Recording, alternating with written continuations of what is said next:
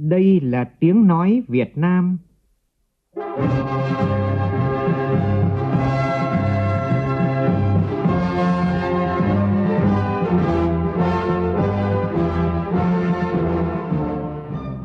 là tiếng nói Việt Nam, phát thanh từ Hà Nội, thủ đô nước Cộng hòa xã hội chủ nghĩa Việt Nam.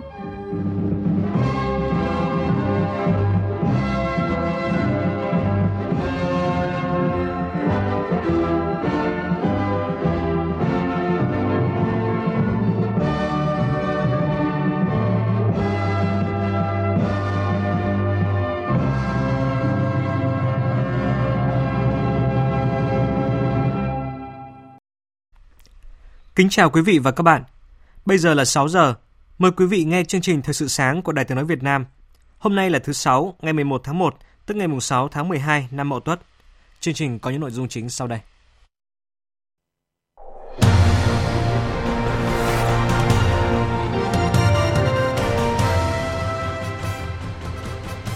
Bộ Công an bắt nhóm giang hồ khét tiếng do Vũ Bông Hồng cầm đầu để điều tra về hành vi đánh bạc và tổ chức đánh bạc. Sở Nội vụ tỉnh An Giang sẽ thu hồi quyết định tuyển dụng công chức không qua thi tuyển của bà Vương Mai Trinh, con gái Chủ tịch Ủy ban nhân dân tỉnh này. Trong phần tin quốc tế, Tổng thống Mỹ hủy tham dự diễn đàn kinh tế thế giới do chính phủ tiếp tục đóng cửa. Anh và Nhật Bản công bố chương trình hợp tác trong lĩnh vực y học, người máy tự động và sử dụng dữ liệu. Cũng trong chương trình, biên tập viên Đài tiếng nói Việt Nam có bình luận nhan đề để không còn quy định vi hiến trái luật.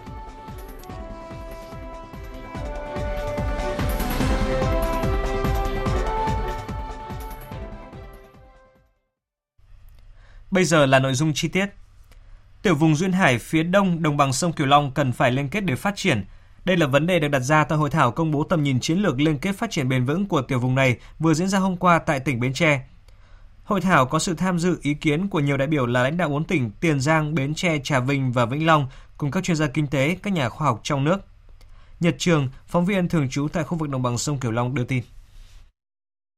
Tại hội thảo, các đại biểu cho rằng tiểu vùng duyên hải phía đông của vùng đồng bằng sông Cửu Long cần thực hiện liên kết trên 8 lĩnh vực, liên kết phát triển chuỗi giá trị các sản phẩm nông sản chủ lực, phát triển kết cấu hạ tầng, thủy lợi, quy hoạch vùng sản xuất nhất là các sản phẩm chủ lực, thế mạnh của các địa phương, bảo vệ, quản lý khai thác hiệu quả tài nguyên cát, nước, xúc tiến mời gọi đầu tư, phát triển sản xuất nông nghiệp, công nghiệp, thương mại du lịch, xây dựng quy chế phối hợp trao đổi thông tin, đề xuất các cơ chế chính sách đặc thù phát triển bền vững tiểu vùng xây dựng các chương trình, dự án chung của tiểu vùng liên quan đến ứng phó biến đổi khí hậu, phòng chống sạt lở bờ sông, bờ biển. Tại hội thảo, các tỉnh đã ra mắt ban điều hành liên kết vùng duyên hải phía đông đồng bằng sông Cửu Long. Luân phiên từng địa phương sẽ đảm nhận vai trò trưởng ban để điều hành hoạt động liên kết của tiểu vùng. Năm nay tỉnh Trà Vinh được giao vai trò trưởng ban điều hành. Theo ông Võ Thành Hạo, Bí thư tỉnh ủy Bến Tre, Việc liên kết tiểu vùng có nhiều lợi thế, nhất là vấn đề bảo vệ tài nguyên, cát sỏi lòng sông, vấn đề ứng phó với biến đổi khí hậu đang diễn ra gai gắt như hiện nay. Nếu như có một cái sự liên kết để quản lý chung về tài nguyên cát với một cái liên ngành cấp tỉnh thì chắc chắn sẽ không còn chỗ dụng võ cho những cái ghe hút cát và trái phép nữa. Hay là vấn đề liên kết để mà chống chịu với cái ờ, tác động của biến đổi khí hậu, xói lở bờ biển. À, nếu như có một cái quy hoạch chung, một chiến lược để mà bảo vệ chống xâm thực biển chung thì sẽ không sinh ra tình trạng là ở tỉnh này thì làm cái đê mềm chẳng hạn, nhưng mà tỉnh khác không làm thì sóng biển sẽ đi qua cái chỗ mà không làm để nó cuốn đất và rừng cho nên cái chuyện mà liên kết lại sẽ giải quyết được cái lợi ích của từng tỉnh. Cục Hải quan Thành phố Hồ Chí Minh vừa tổ chức hội nghị triển khai nhiệm vụ năm 2019 và tôn vinh doanh nghiệp tiêu biểu năm 2018. Tin của Lệ Hằng, phóng viên cơ quan thường trú Đài Tiếng nói Việt Nam tại Thành phố Hồ Chí Minh. Năm 2019, thành phố phấn đấu kim ngạch xuất nhập khẩu đạt trên 110 tỷ đô la Mỹ, thu thuế xuất nhập khẩu đạt 109.000 tỷ đồng. Để đạt chỉ tiêu này, ngành hải quan thành phố sẽ tăng cường công tác cải cách thủ tục hành chính, hiện đại hóa hải quan. Trên cơ sở ứng dụng mạnh mẽ công nghệ thông tin, Cục Hải quan thành phố sẽ xây dựng và triển khai hệ thống quản trị hải quan tập trung trên cơ sở đa tích hợp, đa nền tảng, đồng thời hoàn thiện đề án, triển khai địa điểm kiểm tra chuyên ngành. Xem đây là tiền đề để triển khai cơ chế một cửa quốc gia ASEAN, nhằm đẩy mạnh cải cách thủ tục hành chính và tạo điều kiện thuận lợi cho doanh nghiệp. Năm nay, Cục Hải quan thành phố sẽ giảm 70% thời gian làm thủ tục hải quan so với quy định. Ông Đinh Ngọc Thắng, Cục trưởng Cục Hải quan thành phố Hồ Chí Minh nói: Chúng tôi cam kết rằng ngay năm 2019 này chúng tôi sẽ cắt giảm 70% thời gian thông quan hàng hóa theo quy định 70 giờ đối với hàng nhập 90 giờ thì chúng tôi sẽ cam kết là giảm 70%. Chúng tôi quyết tâm xây dựng một cái lực lượng hải quan trong sạch vững mạnh, kiên quyết xử lý đối với cán bộ công chức biểu hiện của nhũng nhiễu tiêu cực, à, cam kết phấn đấu vượt chỉ tiêu thu ngân sách nhà nước năm 2019. Năm qua, ngành hải quan thành phố thu thuế xuất nhập khẩu được hơn 108.000 tỷ đồng vượt chỉ tiêu, trong đó có nhiều doanh nghiệp đã tích cực thực hiện nghĩa vụ thuế. Dịp này, Cục Hải quan thành phố vinh danh 200 doanh nghiệp nộp thuế tiêu biểu. Phóng viên Hoài Nam tại miền Trung dẫn thông tin từ Đại hội Hiệp hội Doanh nghiệp tỉnh Quảng Nam lần thứ hai, nhiệm kỳ 2019-2024 diễn ra chiều qua tại thành phố Tam Kỳ, tỉnh Quảng Nam cho biết, toàn tỉnh có hơn 7.300 doanh nghiệp. Các doanh nghiệp đã đóng góp lớn vào nguồn thu ngân sách hơn 19.000 tỷ đồng trong năm 2018. Trong năm qua, tỉnh Quảng Nam thành lập mới 1.200 doanh nghiệp, đa số doanh nghiệp có quy mô sản xuất kinh doanh vừa và nhỏ. Ông Vũ Tiến Lộc, Chủ tịch Phòng Thương mại và Công nghiệp Việt Nam cho rằng VCCI cũng như là Hội đồng Trung ương các Hiệp hội Doanh nghiệp Việt Nam hoan nghênh mô hình Hiệp hội Doanh nghiệp ở tỉnh Quảng Nam. Chính cơ chế hỗ trợ như thế này sẽ tạo cho hiệp hội doanh nghiệp phát triển và chúng ta vẫn nói nhiều đến công thức đối tác công tư thì chính là trong cái việc xây dựng hiệp hội, trong việc thúc đẩy phát triển doanh nghiệp, trong việc thực hiện xúc tiến thương mại đầu tư thì chính là lĩnh vực mà cần đến sự hợp tác công tư nhất. Hiệp hội doanh nghiệp với sự hợp tác, sự hỗ trợ của cơ quan chính quyền sẽ là công thức đối tác công tư rất là thuận lợi và cũng là cái cách để chúng ta thực hiện cái việc xã hội hóa các cái dịch vụ công hiện nay theo đúng chủ trương của Đảng. Mời quý vị nghe tiếp chương trình Thực sự sáng của Đài Tiếng nói Việt Nam với những tin tức đáng chú ý khác. Ủy ban Kiểm tra tỉnh ủy Quảng Nam vừa thi hành hình thức kỷ luật khiển trách đối với ông Phạm Sáu, Phó Bí thư Thường trực Đảng ủy khối các cơ quan tỉnh. Tin chi tiết cho biết. Ông Phạm Sáu bị kỷ luật do thiếu trách nhiệm khi chậm chỉ đạo ban hành và sửa đổi bổ sung quy chế làm việc của chi bộ ký ban hành quy chế làm việc của chi bộ có nội dung không đúng quy định số 29 của Ban chấp hành Trung ương, có nội dung chấp hành không nghiêm nguyên tắc tập trung dân chủ hướng dẫn số 01 của Ban Bí thư về một số vấn đề cụ thể thi hành điều lệ Đảng trong ký nhận xét và bản kiểm điểm của đảng viên để chuyển sinh hoạt Đảng không thông qua chi ủy. Trong sinh hoạt chi bộ, ông Sáu đã có lời nói thiếu chuẩn mực gây bức xúc cho đảng viên, làm ảnh hưởng đến sự đoàn kết thống nhất trong chi bộ. Chiều qua, ông Ngô Hồng Yến, Giám đốc Sở Nội vụ tỉnh An Giang cho biết, sau khi giả soát các trường hợp vào công chức sai quy định, thì Sở đã ban hành quyết định thu hồi quyết định tuyển dụng vào công chức trước đó của 43 trường hợp tuyển dụng sai quy định tại tỉnh này. Trong đó có trường hợp của bà Vương Mai Trinh, con gái Chủ tịch Ủy ban nhân dân tỉnh An Giang.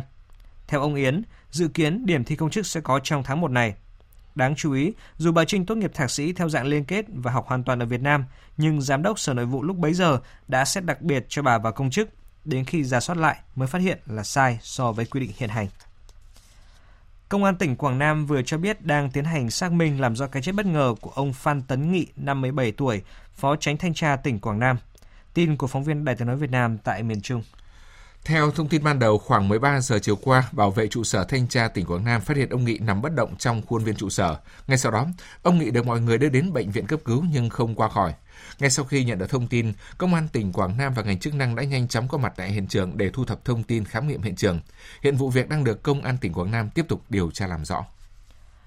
Phòng 4 Cục Cảnh sát Hình sự Bộ Công an vừa tạm giữ 13 người trong băng giang hồ tổ chức đánh bạc đòi nợ thuê do Lâm Thanh Vũ, tức Vũ Bông Hồng cầm đầu để điều tra về hành vi đánh bạc và tổ chức đánh bạc. Chi tiết như sau.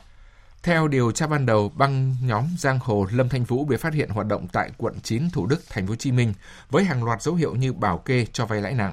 Không những vậy, các tên đàn em trong nhóm còn được giao tài khoản phụ trách việc cá độ bóng đá, đá gà trực tuyến, đánh đề. Đường dây do Vũ cầm đầu trải rộng nhiều tỉnh thành, nhiều tài khoản ăn thua trực tiếp với Vũ lên đến cả trăm tỷ đồng. Theo lãnh đạo phòng 4, băng nhóm tội phạm này hoạt động rất chuyên nghiệp. Trong đợt cao điểm chấn áp tội phạm lần này, lực lượng cảnh sát hình sự sẽ truy quét những băng nhóm còn lại, đảm bảo an ninh trật tự và an toàn cho người dân. Bộ Công an đang mở rộng điều tra triệu tập hàng loạt người liên quan đường dây đánh bạc này. Bộ Giao thông Vận tải vừa phê duyệt một đề án mới nhằm kiểm soát và nâng cao chất lượng đào tạo sát hạch cấp giấy phép lái xe. Theo đề án này, Bộ sẽ tăng cường kiểm tra định kỳ đột xuất và giám sát đào tạo lái xe tại tất cả các sở giao thông vận tải trên toàn quốc, xử lý nghiêm, đình chỉ tuyển sinh, thu hồi giấy phép của các cơ sở đào tạo lái xe ô tô không đáp ứng tiêu chuẩn. Và tới đây, giáo trình thi sát hạch mới sẽ được áp dụng, sử dụng bộ đề thi 600 câu hỏi thay vì 450 câu như trước đây – và trước mắt việc giám sát sẽ được thực hiện thông qua hệ thống camera giám sát trực tuyến tại hơn 100 cơ sở đào tạo thi sát hạch giấy phép lái xe trên cả nước.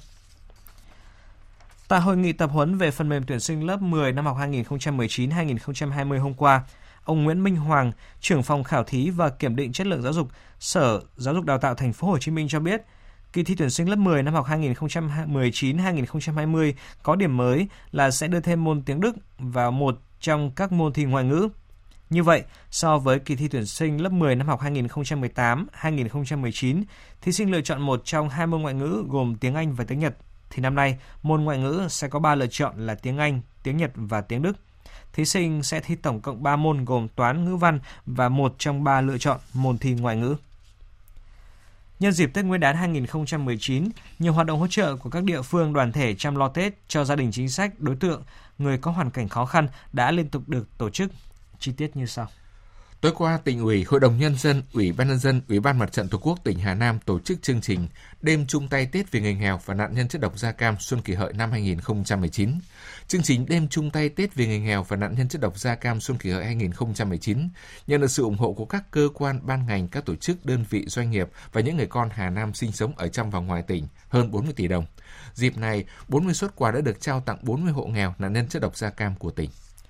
Dịp Tết Nguyên đán kỷ hợi 2019, tỉnh Quảng Ngãi có hơn 62.000 đối tượng chính sách người có công với cách mạng được tặng quà Tết của Chủ tịch nước với tổng số tiền hơn 12 tỷ đồng. Ngoài ra, tỉnh Quảng Ngãi cũng sẽ trao hơn 80.000 suất quà Tết tặng người có công với cách mạng và thân nhân đối tượng hưu trí mất sức lao động với số tiền trên 36 tỷ đồng. Ông Nguyễn Tăng Bính, Phó Chủ tịch Ủy ban nhân dân tỉnh Quảng Ngãi cho biết. Ngoài quy định của Trung ương, của Chủ tịch nước về các cái chế độ chính sách cho người có công và cán bộ hưu trí á, thì tỉnh cũng thực hiện bằng và cao hơn so với Tết năm 2018 chứ không có được cái mức thấp hơn bởi vì cái đời sống kinh tế nó tăng đáp ứng về cái yêu cầu về chính sách đó cũng phải đảm bảo cho bà con.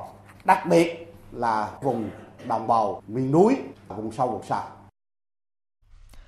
Thành đoàn Đà Nẵng đã trao 100 xuất quà, một suất trị giá 500.000 đồng tặng các gia đình chính sách hộ nghèo trên địa bàn quận Hải Châu, thành phố Đà Nẵng. Cũng nhân dịp này, Thành đoàn Đà Nẵng hỗ trợ 400 vé xe cho sinh viên, công nhân có hoàn cảnh khó khăn về quê đón Tết, tặng 3.000 chiếc bánh trưng cho công nhân lao động, người nghèo, ở thanh niên khuyết tật, nạn nhân chất độc da cam dioxin. Trong khi đó, Ủy ban nhân dân tỉnh Long An tổ chức chương trình trao học bổng và xe đạp tặng 240 trẻ em có hoàn cảnh khó khăn trên địa bàn tỉnh nhằm hỗ trợ động viên, khích lệ tinh thần vượt khó vươn lên trong học tập của các em, góp phần hạn chế tình trạng các em phải bỏ học giữa chừng do hoàn cảnh kinh tế gia đình khó khăn. Hội thảo Hạ tầng và Công nghệ môi trường Việt Nam Nhật Bản vừa được tổ chức tại Hà Nội với mục đích giới thiệu các giải pháp công nghệ giúp kiểm soát ô nhiễm không khí, quản lý chất thải, xử lý nước thải đang được Nhật Bản hỗ trợ thực hiện tại một số tỉnh thành phố ở nước ta. Đây là hoạt động trong tuần lễ môi trường Việt Nam Nhật Bản và cuộc họp đối thoại chính sách về môi trường Việt Nam Nhật Bản lần thứ 5. Thông tin của cộng tác viên Nguyễn Phượng. Tại hội thảo, các chuyên gia công nghệ môi trường Nhật Bản đã chia sẻ những kinh nghiệm, chính sách, mô hình quản lý của Nhật Bản để thúc đẩy phát triển kinh tế tuần hoàn. Đặc biệt từ năm 2013, khi Bộ Tài nguyên và Môi trường cùng Bộ Môi trường Nhật Bản chính thức hợp tác song phương, các hoạt động bảo vệ môi trường được nâng lên tầm cao mới. Chính phủ Nhật Bản đã hỗ trợ giúp đỡ đào tạo chuyên gia chuyển giao thiết bị giám sát môi trường, hỗ trợ các công nghệ xử lý mới về rác thải, nước thải, không khí. Ông Hoàng Văn Thức, Phó Tổng cục trưởng Tổng cục Môi trường, Bộ Tài nguyên và Môi trường cho biết. Bộ Tài nguyên Môi trường cũng đã định hướng, đặc biệt là chúng tôi rất là quan tâm về việc xử lý cái rác thải tái tuần hoàn sử dụng lại. Trong tuần lễ môi trường Nhật Bản lần thứ năm này thì à, cũng à, định hướng và đề nghị với các doanh nghiệp Nhật Bản, với Bộ Môi trường Nhật Bản thì quan tâm giới thiệu những cái à, công nghệ mới, ví dụ như là đốt rác phát điện thì đây là một trong những công nghệ mà Việt Nam đang hướng tới và cũng đề nghị là phía Bộ Môi trường Nhật Bản hay các doanh nghiệp ở Nhật Bản có sự hỗ trợ Ông Hồ Văn Tiến, Giám đốc Sở Văn hóa Thể thao và Du lịch tỉnh Phú Yên cho biết, Sở này đã có văn bản chính thức yêu cầu đơn vị tổ chức cuộc thi Nữ Hoàng Tài năng và Sắc đẹp 2019 là công ty Nguyên Bảo Media dừng tổ chức đêm chung kết cuộc thi. Lý do của việc yêu cầu dừng tổ chức đêm chung kết cuộc thi là do đơn vị tổ chức không trình được giấy phép do Cục Nghệ thuật biểu diễn cấp cho cuộc thi.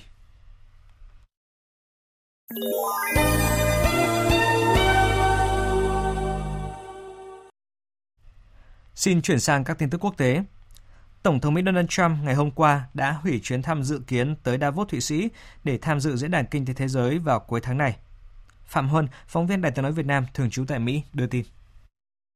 Thông báo trên Twitter ngày 10 tháng 1, Tổng thống Donald Trump cho biết nguyên nhân hủy là do chính phủ Liên bang Mỹ tiếp tục đóng cửa một phần, đồng thời đổ lỗi cho phe Dân Chủ đã thờ ơ đối với an ninh biên giới. Trước đó, phát biểu với báo chí tại Nhà Trắng, ông Trump cho biết ông dự định sẽ phát biểu tại Diễn đàn Kinh tế Thế giới. Tuy nhiên, ông sẽ không tham dự nếu việc chính phủ Mỹ đóng cửa tiếp diễn.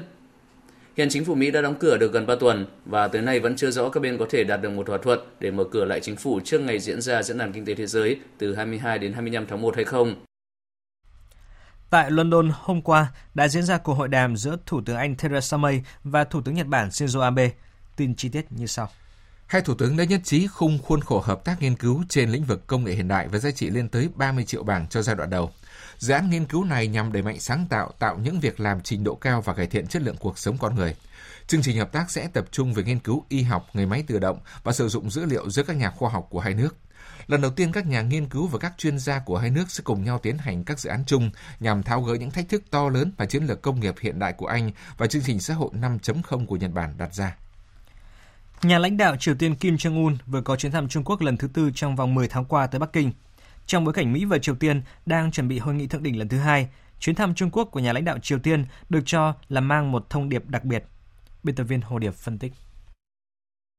Xin nhắc lại rằng, trong bài phát biểu chào năm mới 2019, ông Kim Jong-un đã tái khẳng định cam kết phi hạt nhân hóa bán đảo Triều Tiên, song lại đưa ra những lập trường cứng rắn với Mỹ, thậm chí cảnh báo nếu Mỹ không nới lỏng các lệnh trừng phạt và đảm bảo an ninh cho Triều Tiên, rất có thể Triều Tiên sẽ phải tìm một hướng đi mới. Vậy thì chuyến thăm Trung Quốc này, Triều Tiên muốn phát đi tín hiệu gì? Thứ nhất, đó là những lo ngại đối với động thái từ phía Mỹ.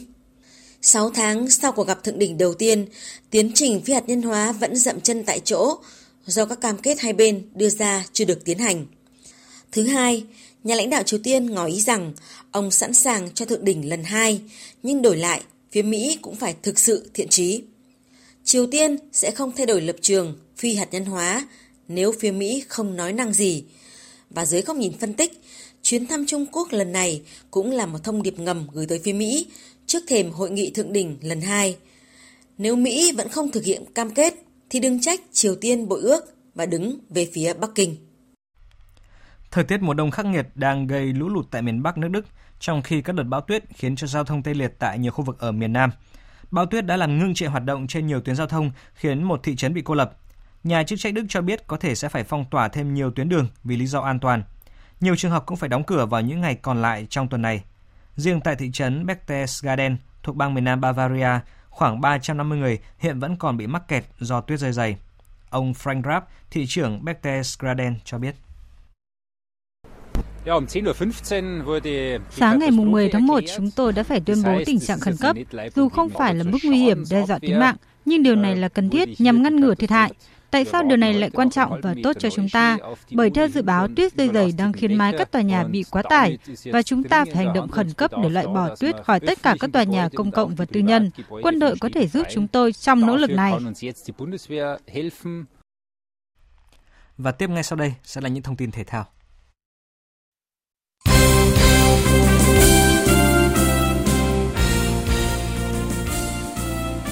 Jordani đã trở thành đội bóng đầu tiên giành vé dự vòng 1/8 Asian Cup 2019 sau khi đánh bại Syria ở lượt trận thứ hai bảng B với tỷ số là 2-0. Đội tuyển Thái Lan đã có 3 điểm đầu tiên tại vòng chung kết Asian Cup 2019 sau khi đánh bại Bahrain với tỷ số 1-0 nhờ sự tỏa sáng của Chanathip Songkrasin. Krasin. Trong trận đấu còn lại, hai lần bóng tìm đến xa ngang cùng nhiều cơ hội bị bỏ lỡ, Ấn Độ đã chơi khá tốt nhưng cuối cùng vẫn thúc thủ 0-2 trước chủ nhà các tiểu vương quốc Ả Rập thống nhất. Thưa quý vị, ở chiều qua thì đội tuyển Việt Nam đã có buổi tập quan trọng chuẩn bị cho trận quyết đấu với Iran vào ngày 12 tháng 1 tới. Với nhiều khả năng, huấn luyện viên Park Hang-seo sẽ tiếp tục xáo trộn đội hình ra sân với quyết tâm giành ít nhất một điểm. Thành Lương, phóng viên Đài tiếng nói Việt Nam phản ánh từ Abu Dhabi. Đối đầu với tuyển Iran đã thắng 5-0 trước Yemen ở trận đầu giao quân và là ứng viên giành chức vô địch giải lần này. Huấn luyện viên Park Hang-seo nhiều khả năng sẽ lại xáo trộn đội hình xuất phát, đặc biệt là ở hàng tiền vệ Văn Hậu có thể vào sân từ đầu và đảm nhiệm hành lang cánh trái với mục tiêu hỗ trợ tối đa cho ba trung vệ Duy Mạnh, Tiến Dũng và Ngọc Hải. Trong khi đó ở vị trí hộ công phía sau trung phong, Minh Vương sẽ có cơ hội thể hiện sau khi gây ấn tượng tốt với thầy Park tại ASEAN ở Indonesia vừa qua. Thực tế là các tuyển thủ Việt Nam có quá ít thời gian nghỉ ngơi sau chiến dịch AF Cup 2018. Dấu hiệu xuống sức trong trận đấu với Iraq đã lộ rõ từ phút 70. Tuy nhiên, thành công tại vòng chung kết U23 châu Á cũng chứng minh rằng Tinh thần là chỗ dựa vững chắc cho các cầu thủ Việt Nam. Trong đó không ít tuyển thủ hiện nay từng có mặt trong đêm tuyết trắng ở Thường Châu Trung Quốc. Theo Minh Vương, tinh thần chính là vấn đề quan trọng nhất của đội bóng chứ không phải yếu tố thể lực. Em nghĩ là tinh thần là vấn đề quan trọng nhất ở thời điểm bây giờ. Vâng, thì thầy bác và các thầy trong ban huấn luyện thì luôn động viên từng người với hô hào để lấy lại tinh thần. Anh em trong đội thì những người ờ, ít thi đấu hay những người không thi đấu thì ờ, vẫn động viên và lúc nào cũng luôn động viên những người mà đang thi đấu trong sân.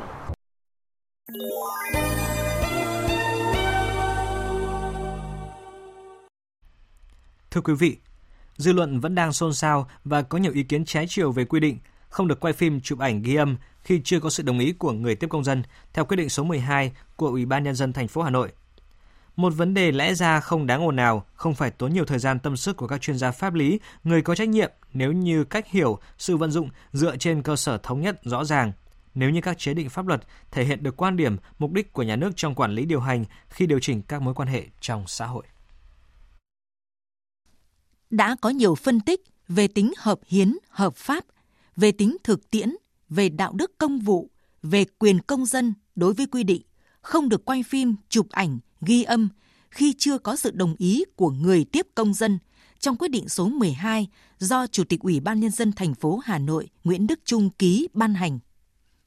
Các chuyên gia pháp lý, luật sư, luật gia cho rằng quy định này không đúng tinh thần bảo hộ quyền công dân được nêu trong hiến pháp, không phù hợp với quy định của các văn bản quy phạm pháp luật liên quan, không đúng về thể thức văn bản. Cơ quan ban hành và một số người thì bảo vệ quan điểm quy định này là cần thiết, là phù hợp quy định của pháp luật hiện hành, là không xâm phạm quyền công dân. Nhưng dù quan điểm nào cũng đều viện dẫn hiến pháp, rồi luật tiếp công dân, luật ban hành văn bản quy phạm pháp luật và các văn bản liên quan khác để minh chứng. Đây không phải là lần đầu tiên có những quy định gây phản ứng trong dư luận và có nhiều quan điểm khác nhau. Thực tế ấy nói lên điều gì? đâu là đúng, đâu là sai. Vì sao lại có những tranh cãi từ chính người cấp có thẩm quyền?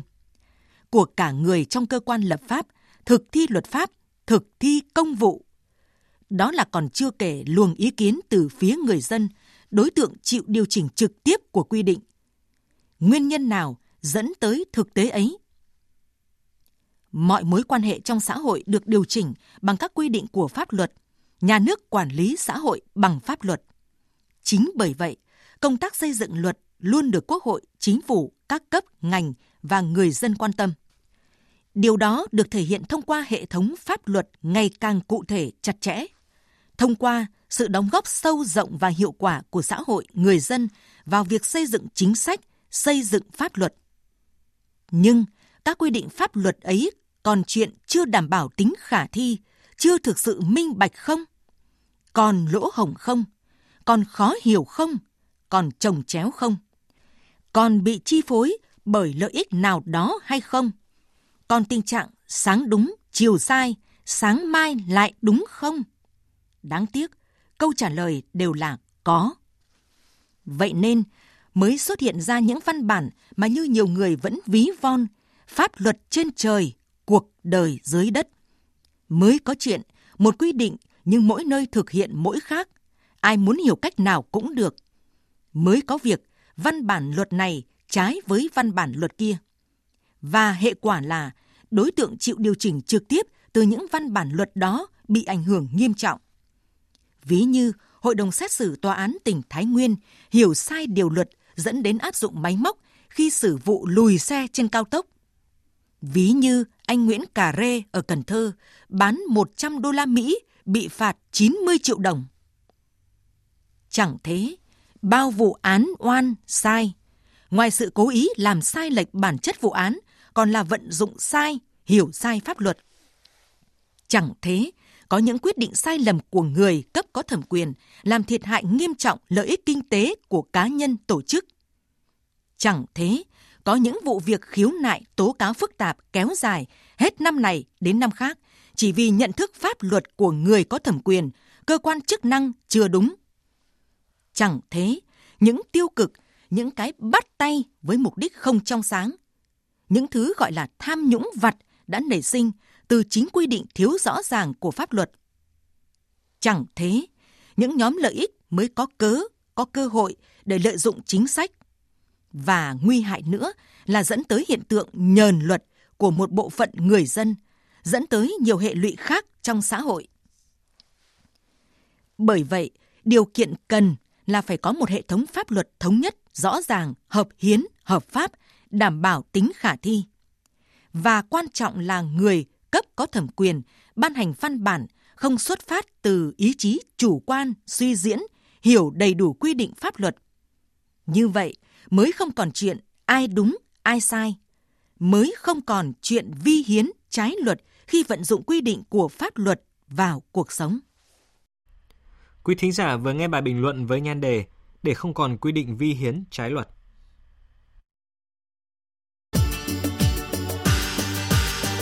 Dự báo thời tiết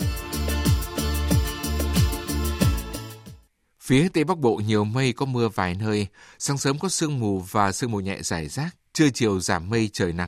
Nhiệt độ từ 15 đến 22 độ, riêng khu Tây Bắc từ 24 đến 26 độ. Phía Đông Bắc Bộ nhiều mây có mưa vài nơi, sáng sớm có sương mù và sương mù nhẹ rải rác, trời rét, vùng núi có nơi rét đậm. Nhiệt độ từ 14 đến 21 độ, vùng núi có nơi dưới 13 độ. Các tỉnh từ Thanh Hóa đến Thừa Thiên Huế nhiều mây có mưa vài nơi, sáng sớm có sương mù và sương mù nhẹ rải rác, trưa chiều giảm mây trời nắng, phía Bắc trời lạnh. Nhiệt độ từ 16 đến 23 độ, phía Nam từ 24 đến 27 độ. Các tỉnh ven biển từ Đà Nẵng đến Bình Thuận có mưa rào và rông vài nơi, nhiệt độ từ 22 đến 30 độ, phía Nam từ 30 đến 32 độ. Tây Nguyên ngày nắng, đêm có mưa rào và rông vài nơi, nhiệt độ từ 17 đến 30 độ.